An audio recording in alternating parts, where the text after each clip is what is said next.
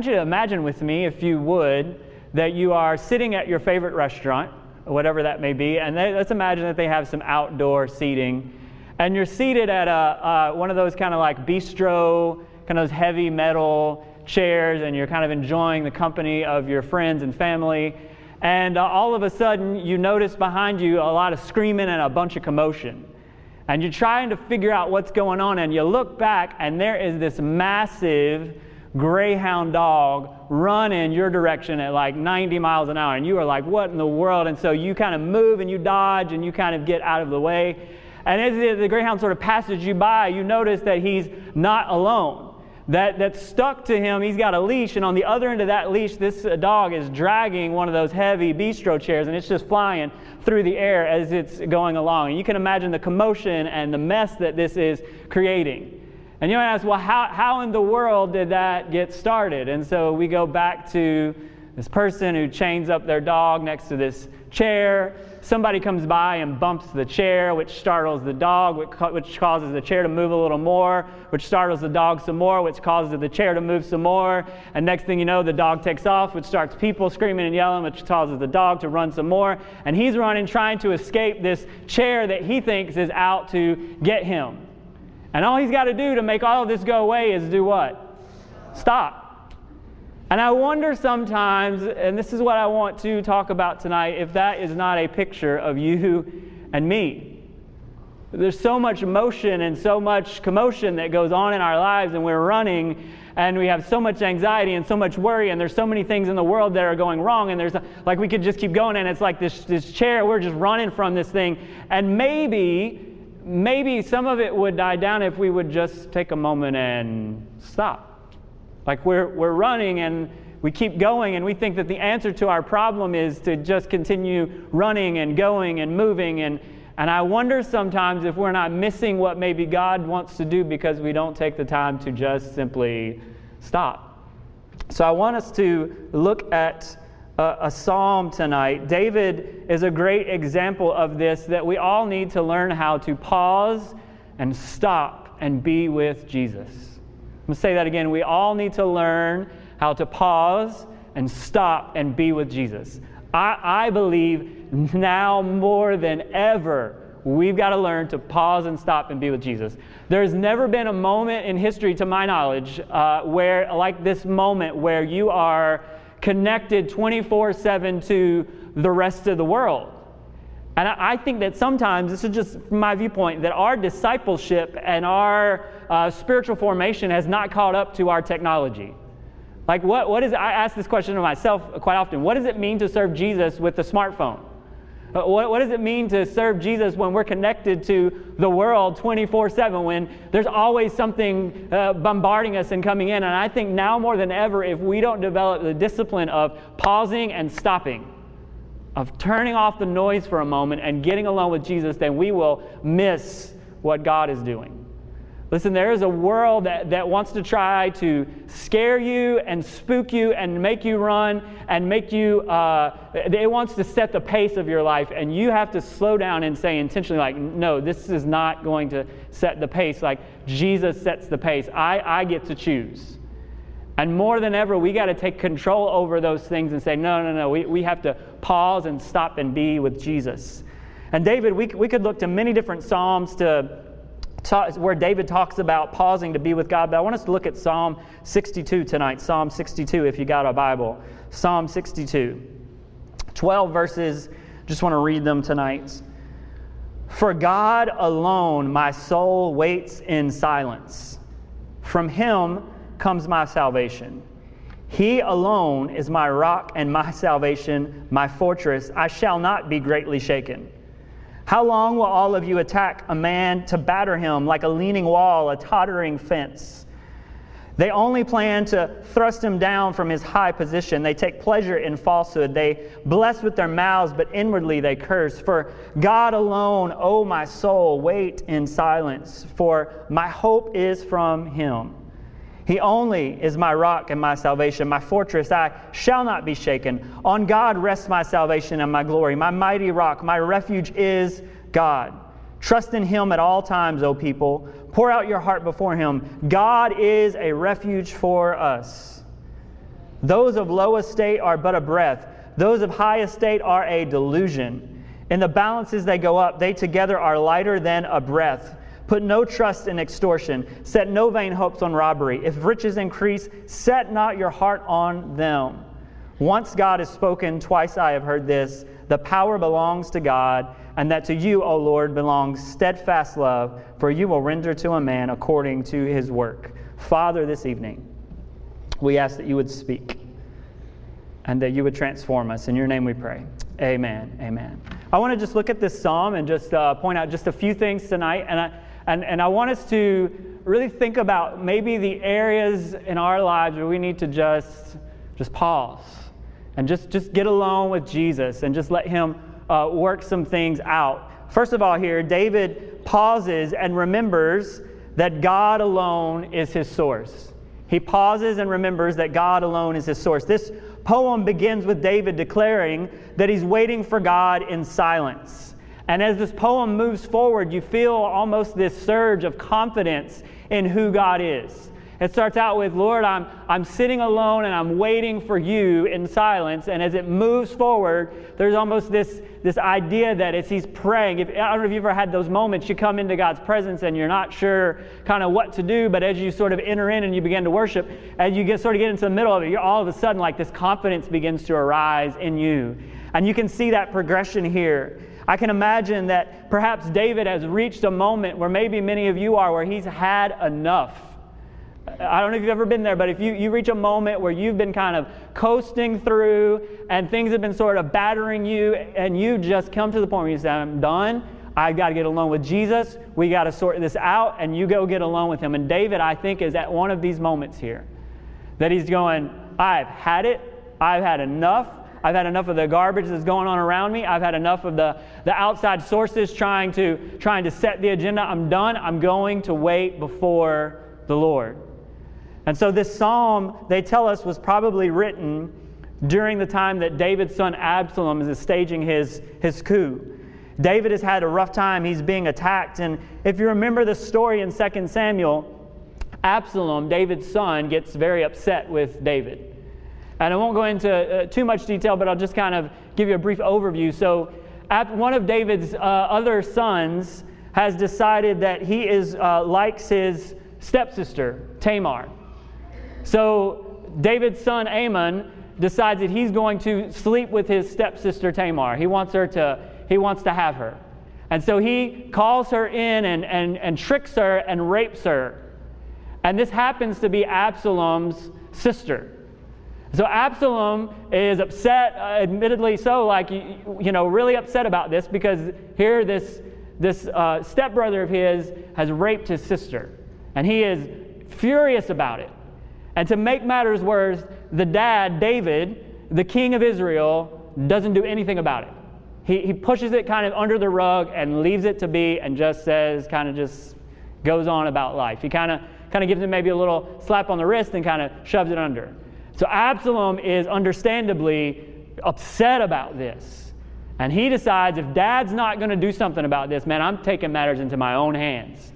And so he tricks his brother and, and kills him. He gets all of his all these people together for this big banquet, and he says, when, when Amnon gets here, we're, we're taking him out. When I give you the word, you, you take him out. And so he takes out Amnon and kills him in revenge over his sister. I know this sounds like some sort of soap opera or movie that you watch, but this is in the Bible. It's in 2 Samuel. And so Absalom then, having committed murder, runs away because he's murdered the, the king's, one of the king's sons. So he runs off for a while and he's away. And over time, uh, he, and, he ends up being reconciled to his father David. And I say reconciled in air quotes because nothing was ever really the same between them. It, it was never the same. And so they, they kind of come back together and David forgives them, but nothing in their relationship is ever really the same. And so Absalom is still kind of harboring this malice and this bitterness and this uh, vengeance in his heart because here dad let this happen and what's the deal and what's going on. And so he decides that he's going to start trying to, he's, he's, he's a son of the king, he's going to take the kingdom. And so he starts, for a, I believe it says about four years, he starts going out to the city gate and he would see people as they're coming in. And they're coming in to deal with their problems and they're coming into town. And he would say, Hey, uh, love to talk to you. Uh, what, what, are you, what are you headed in, in here for? And they tell him, Oh, we're having this problem. And he said, You know, wouldn't it be great if, if the king had time to listen to you? W- wouldn't it be great if the, if, if the king had somebody like me who could take time to listen to you and hear your complaint? And you know, you know if, if I were king, he, he kind of starts, starts edging his way in and starts saying, You know, if the king had somebody like me around, we could take care of your problem. And the Bible tells us that over this course of this four years, Absalom won the hearts of the people. That he manipulated his way in, that he wins the hearts of the people. And so once he's won the hearts of the people, he decides to, he's going to overthrow David. He's, he's kicking him out. David's out, Absalom's in.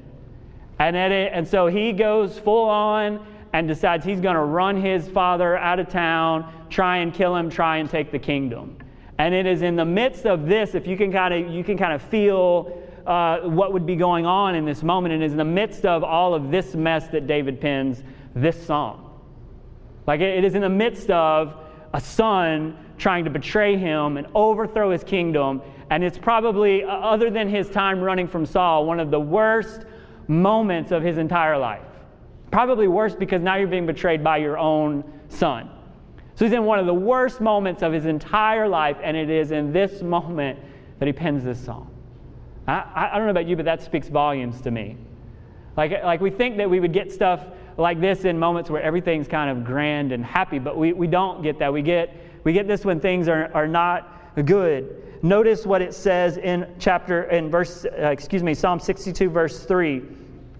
Uh, David feels as though he's like a, that people think he's a broken fence. You ever seen a broken fence after a hurricane? You just kind of come up and you give it a, a kick and it just topples over. So David says here. He says, These people think I'm a broken, busted fence, and all they've got to do is come up. All Absalom has to do is come up and give it a tap, and the whole thing's going to fall. That, that's what they think of me. He says, They want to throw me down from my position. They, they want to come in and they want to cast me down from the position of being king. They thought he was a, a broken fence. One good shove, and he's coming down. And what was his response in all of the midst of this? Again, I can imagine that somehow he's come to a point where he says, God, I've, I've had enough. Like, I'm, I'm done. I'm over this. God, I, I've got to get alone with you. I want to, I'm going to wait for you. And he starts out with this reminder that God alone is his source. Now, think of all the things that David could have looked to to be his source. He's the king of Israel. He's got, uh, he's got men who, are still faithful to him, men who want to fight with him. He's got resources, maybe not as many as he had before, but he's got resources. He's got brains and he's got experience as a warrior. Yet he doesn't say, I trust in my sword, or I trust in my men, or I trust in my uh, expertise, or I trust in my ability. He says, God alone is my source. God alone is my source. The Hebrew word for only actually introduces five of the verses in verses 1 through 8. He says, God alone, for God alone his soul waits in silence. God alone is his rock and salvation. For God alone his soul waits in silence. His hope comes from him. He says, God only is his rock and salvation. Why could David wait in silence? Well, maybe it's because he said all that needed to be said. Or maybe it's because words just wouldn't come. You ever been there where you're so broken and so hurt and there's so much stuff going on that you go to get in God's presence and like you don't even you you try to get something out and it's just not coming. Like you you try to you go to pray and the words just won't they're just not coming. And I happen to think this is the way that David was at this moment because he's not normally kind of like short on words. I think he gets to this moment and he is just so broken and so busted, and things are just going so terribly. He's, he wants to get he, he can't get it out, and so he has to say, For God alone, my soul waits in silence. He just sits before God and just waits. You know, sometimes we need to just sit before God and just wait. Like, we're, like don't, don't worry about the words. We, we worry so much in prayer about what to say. And there comes a time in deep prayer there's nothing that needs to be said.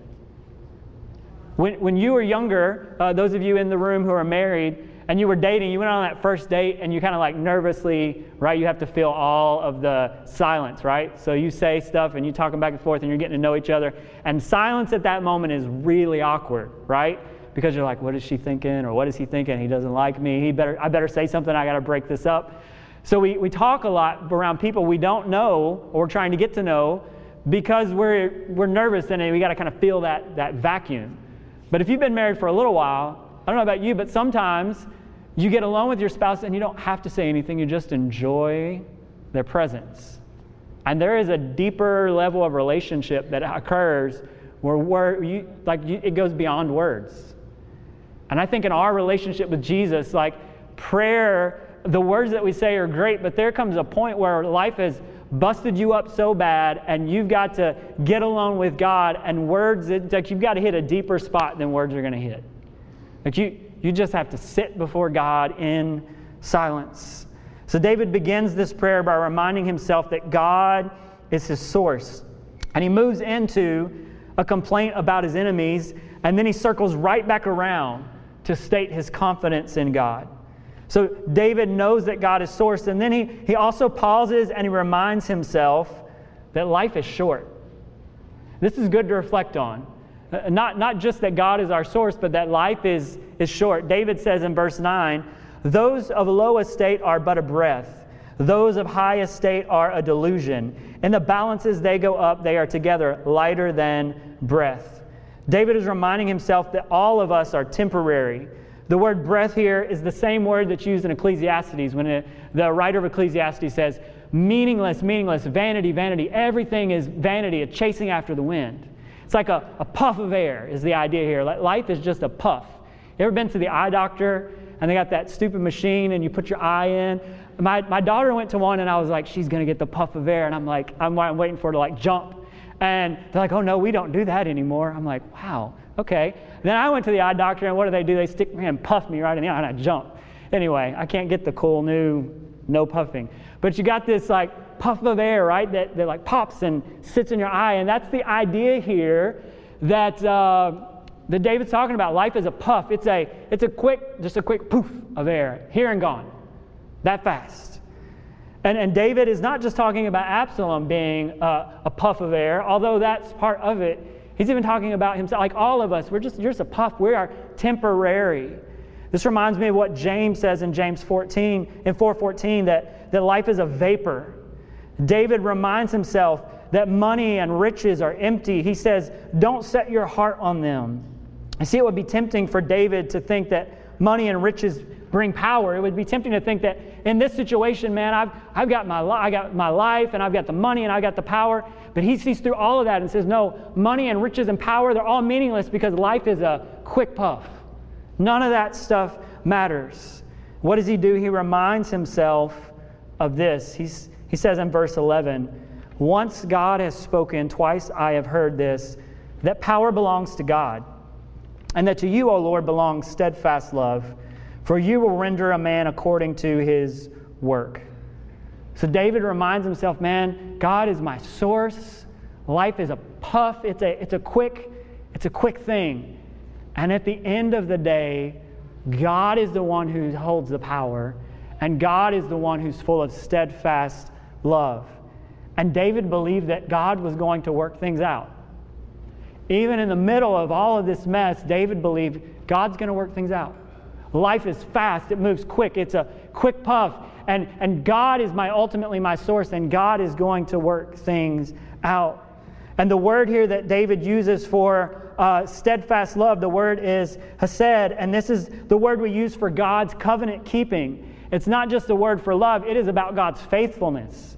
And so David is saying, man, God is in control and God is faithful. God will always come through. God is faithful. God is loving. It's his steadfast love. And man, isn't it good to know that in the midst of a life that goes crazy, that we can hold on to a God who is our source and who is in control and who loves us with a steadfast love. Amen.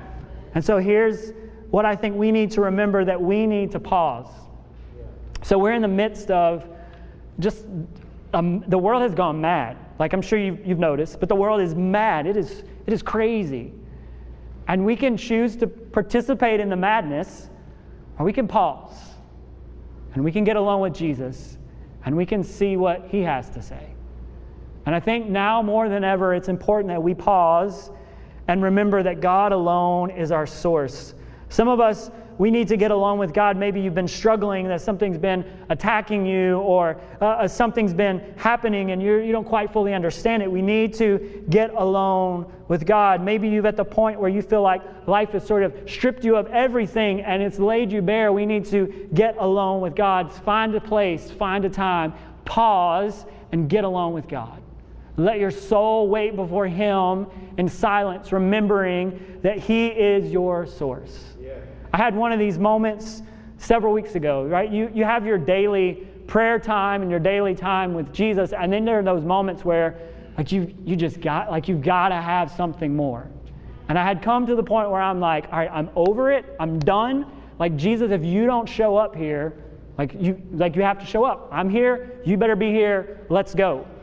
I had one of those moments. And I can tell you, like, we, we need those types of moments in our lives where we say, Jesus, I'm here. You better show up. We're meeting you and we're getting this done. We're getting this handled. And there's some of us, maybe you've struggled with some stuff for a long time. And instead of trying to keep going like that dog with the chair on his back, instead of keeping uh, running, maybe you need to just stop and pause and say, I'm here. Jesus, I'm expecting you to show up and we're getting this handled. Like we, we need to pause and remember that Jesus is our source. Because you see, part of our problem is this is that we look to other things as our source. Right? Part, part of the problem in our lives is we say, I surrender all, and we say, Jesus is my source, but the truth of the matter is, if we looked at our lives like something other than Jesus is our source. I was, uh, my, my in laws came down last weekend, and uh, my father in law was helping me do some work around my house, and uh, I am completely ignorant when it comes to these things. Like, uh, I like hammers and nails and tools. Like I sort of get by. Uh, and trying to explain it to my daughter, she was like, "Well, Dad, you're good at like putting batteries and stuff and things like that with screwdrivers." And I'm like, "Yeah, I can do that, but like above that's like not like that's beyond me." And so we're doing something with electricity, and we put some stuff in, and uh, and he had to go home, and so I've sort of been left to, to deal with it. And like I said, it's way above my ability. And so I, I flip the, the breaker on this particular device, and every time I flip it, the, the breaker trips. And again, I don't know much about electricity, but I've learned two things in the last week. One, uh, that it might be tripping because there's a short somewhere, like there's a short in the, the thing itself, like it's shorting out. Or two, I've learned that if you don't have the right source, the right amount, the right uh, stuff coming to it, like it's not going to function. It's going to trip. The breaker is going to trip. And I, I, was thinking about that, and I wonder sometimes in our own lives we keep getting we keep getting tripped up, right? And I, and I, and it, I think it's because of one of two reasons. One is like sin is shorting things out, right? If you if you have a habit of sin in your life, it will short out the ability of God to to get into your life and do what He needs to do. Sin, sin will short out your life. It will, it will cause you to trip up every single time. It will, it, it will keep God from being able to flow like He needs to flow into your life. And so, for some of us, we can say that God is our source, and maybe He is, but sins in our lives are keeping Him from getting through like He needs to get through. And then for others of us, man, if you don't have the source hooked up to this thing correctly, it trips every time. And for some of us, well, our source, we're not even connected to God. Like if we were honest with ourselves, we might say that we're connected to God, that He is our source, but there's all sorts of other things like, I, like people all the time, if you really drill us down to it, man, maybe money is your source. It's really tempting. You might say things like, when, you know, when we get this, or when, when I get that raise, then I'll, and like those are those are innocent little things, but sometimes I think they betray deep down what we really believe because we believe if, if money when money comes through for me, then I'll fill in the blank. And mo- money easily becomes our source. But here's the problem. Like money has, this will happen with money. It will either leave you or you will leave it. Like one, one or the other is going to happen. Like you will wake up one day and it will all be gone. Just ask people who jumped out of buildings because their stock crashed and they were woke up worth nothing. Right? Like, like that's happened. You, you will wake up one day and, uh, and it will be gone, or you will live your life and you will die and you can't take it with you. So m- money is a, uh, it's, it's easy to be manipulated into thinking that that is our source. But man, one day it will leave you or you will leave it, one or the other. It's not sticking around and you don't get to keep it. And don't put your hope in it. Don't put your hope in it. People will let you down. You see people, they, they have this, uh, their family becomes their idol, it becomes their source, it becomes, and listen, your family is important. But I see people all the time, they're so wrapped up in things, and God becomes over here, and these relationships over here become their, their idol, their source. And an idol is when we make a good thing an ultimate thing.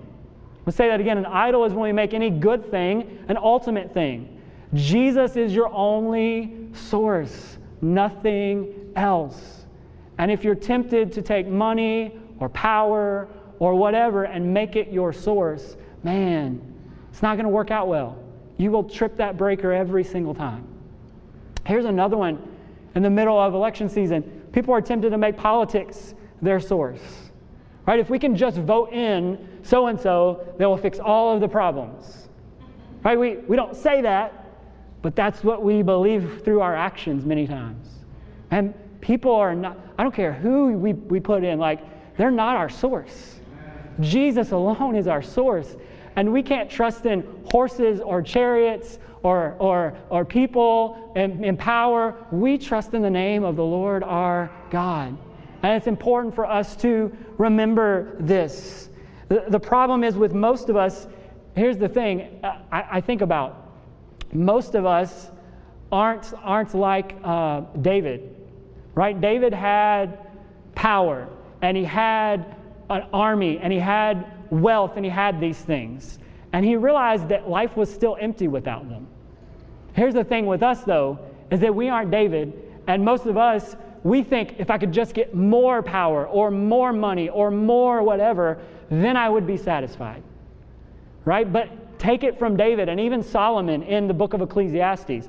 Solomon, David's son, is the wisest man who ever lived, one of the richest men who ever lived. He's got everything he could dream of at his disposal, and what does he say? Meaningless, meaningless. It's all meaningless.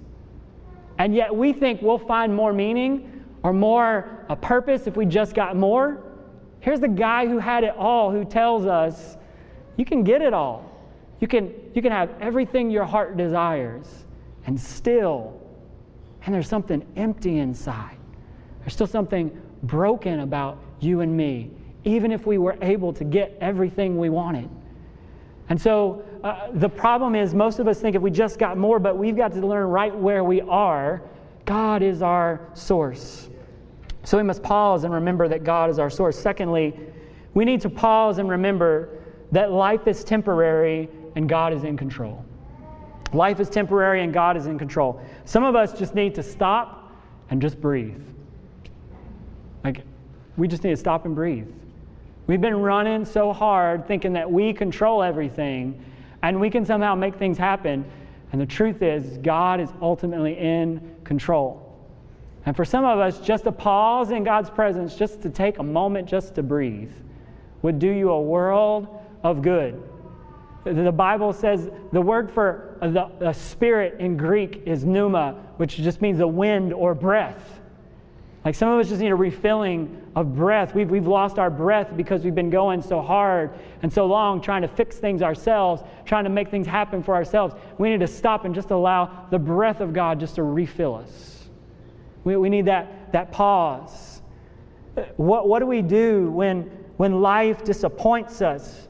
When, when, when it seems like things are out of control? What do we do in those moments? I can remember, some of you may know uh, I may have shared this with some of you before, but when I was a uh, when I was a senior in high school, my dad pastored a church in West Tennessee, uh, fairly decent sized church, about about the size of our church here. We'd been there for about seven years, so I'd been there from the time I was 10 years old to the time I was uh, I was about 17 at this point, about to turn 17.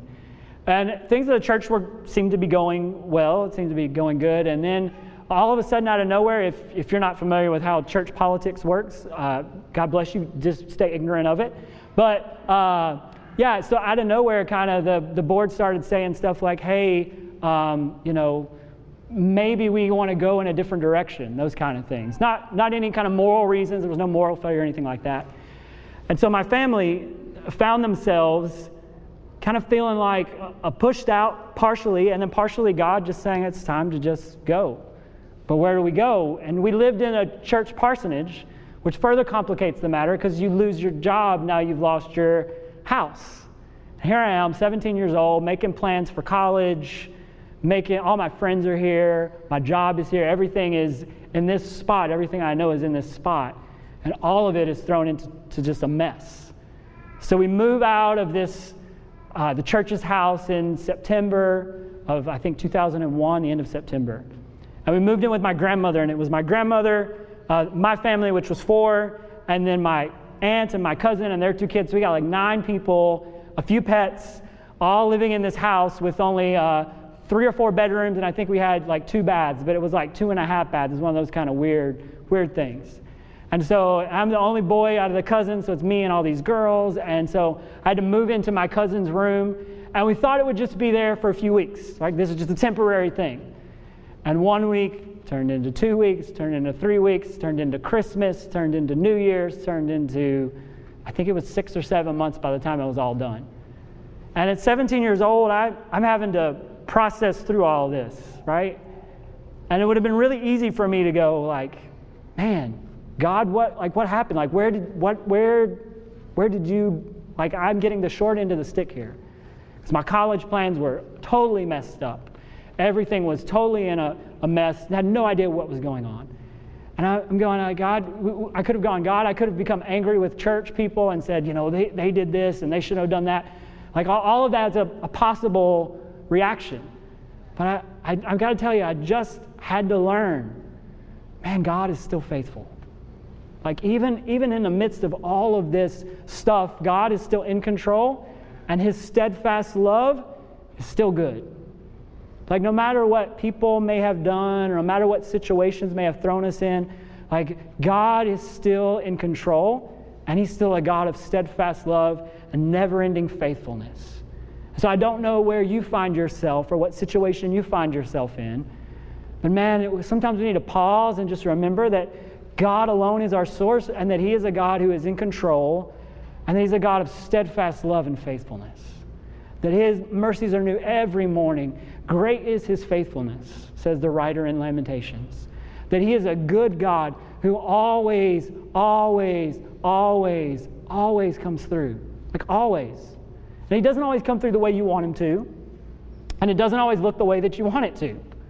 Right? Like, I had my plans, and if God had come through the way that I wanted him to, we would have looked completely different, and I wouldn't be like I wouldn't be here today. But God knew exactly what he was doing, and he was moving all the pieces into place. And even though it wasn't the way that I would have done it, it's the way that it needed to be done. And I think sometimes in our lives we want God to do it our way. And God is going like, no, I don't, I'm not doing it your way. Because if I did it your way, like it would, it would hurt worse. Like if I did it your way, it would hurt worse. I, I think as a parent, uh, if you think of discipline, right?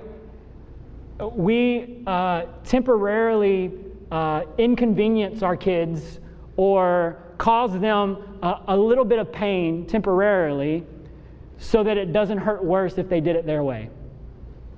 Right?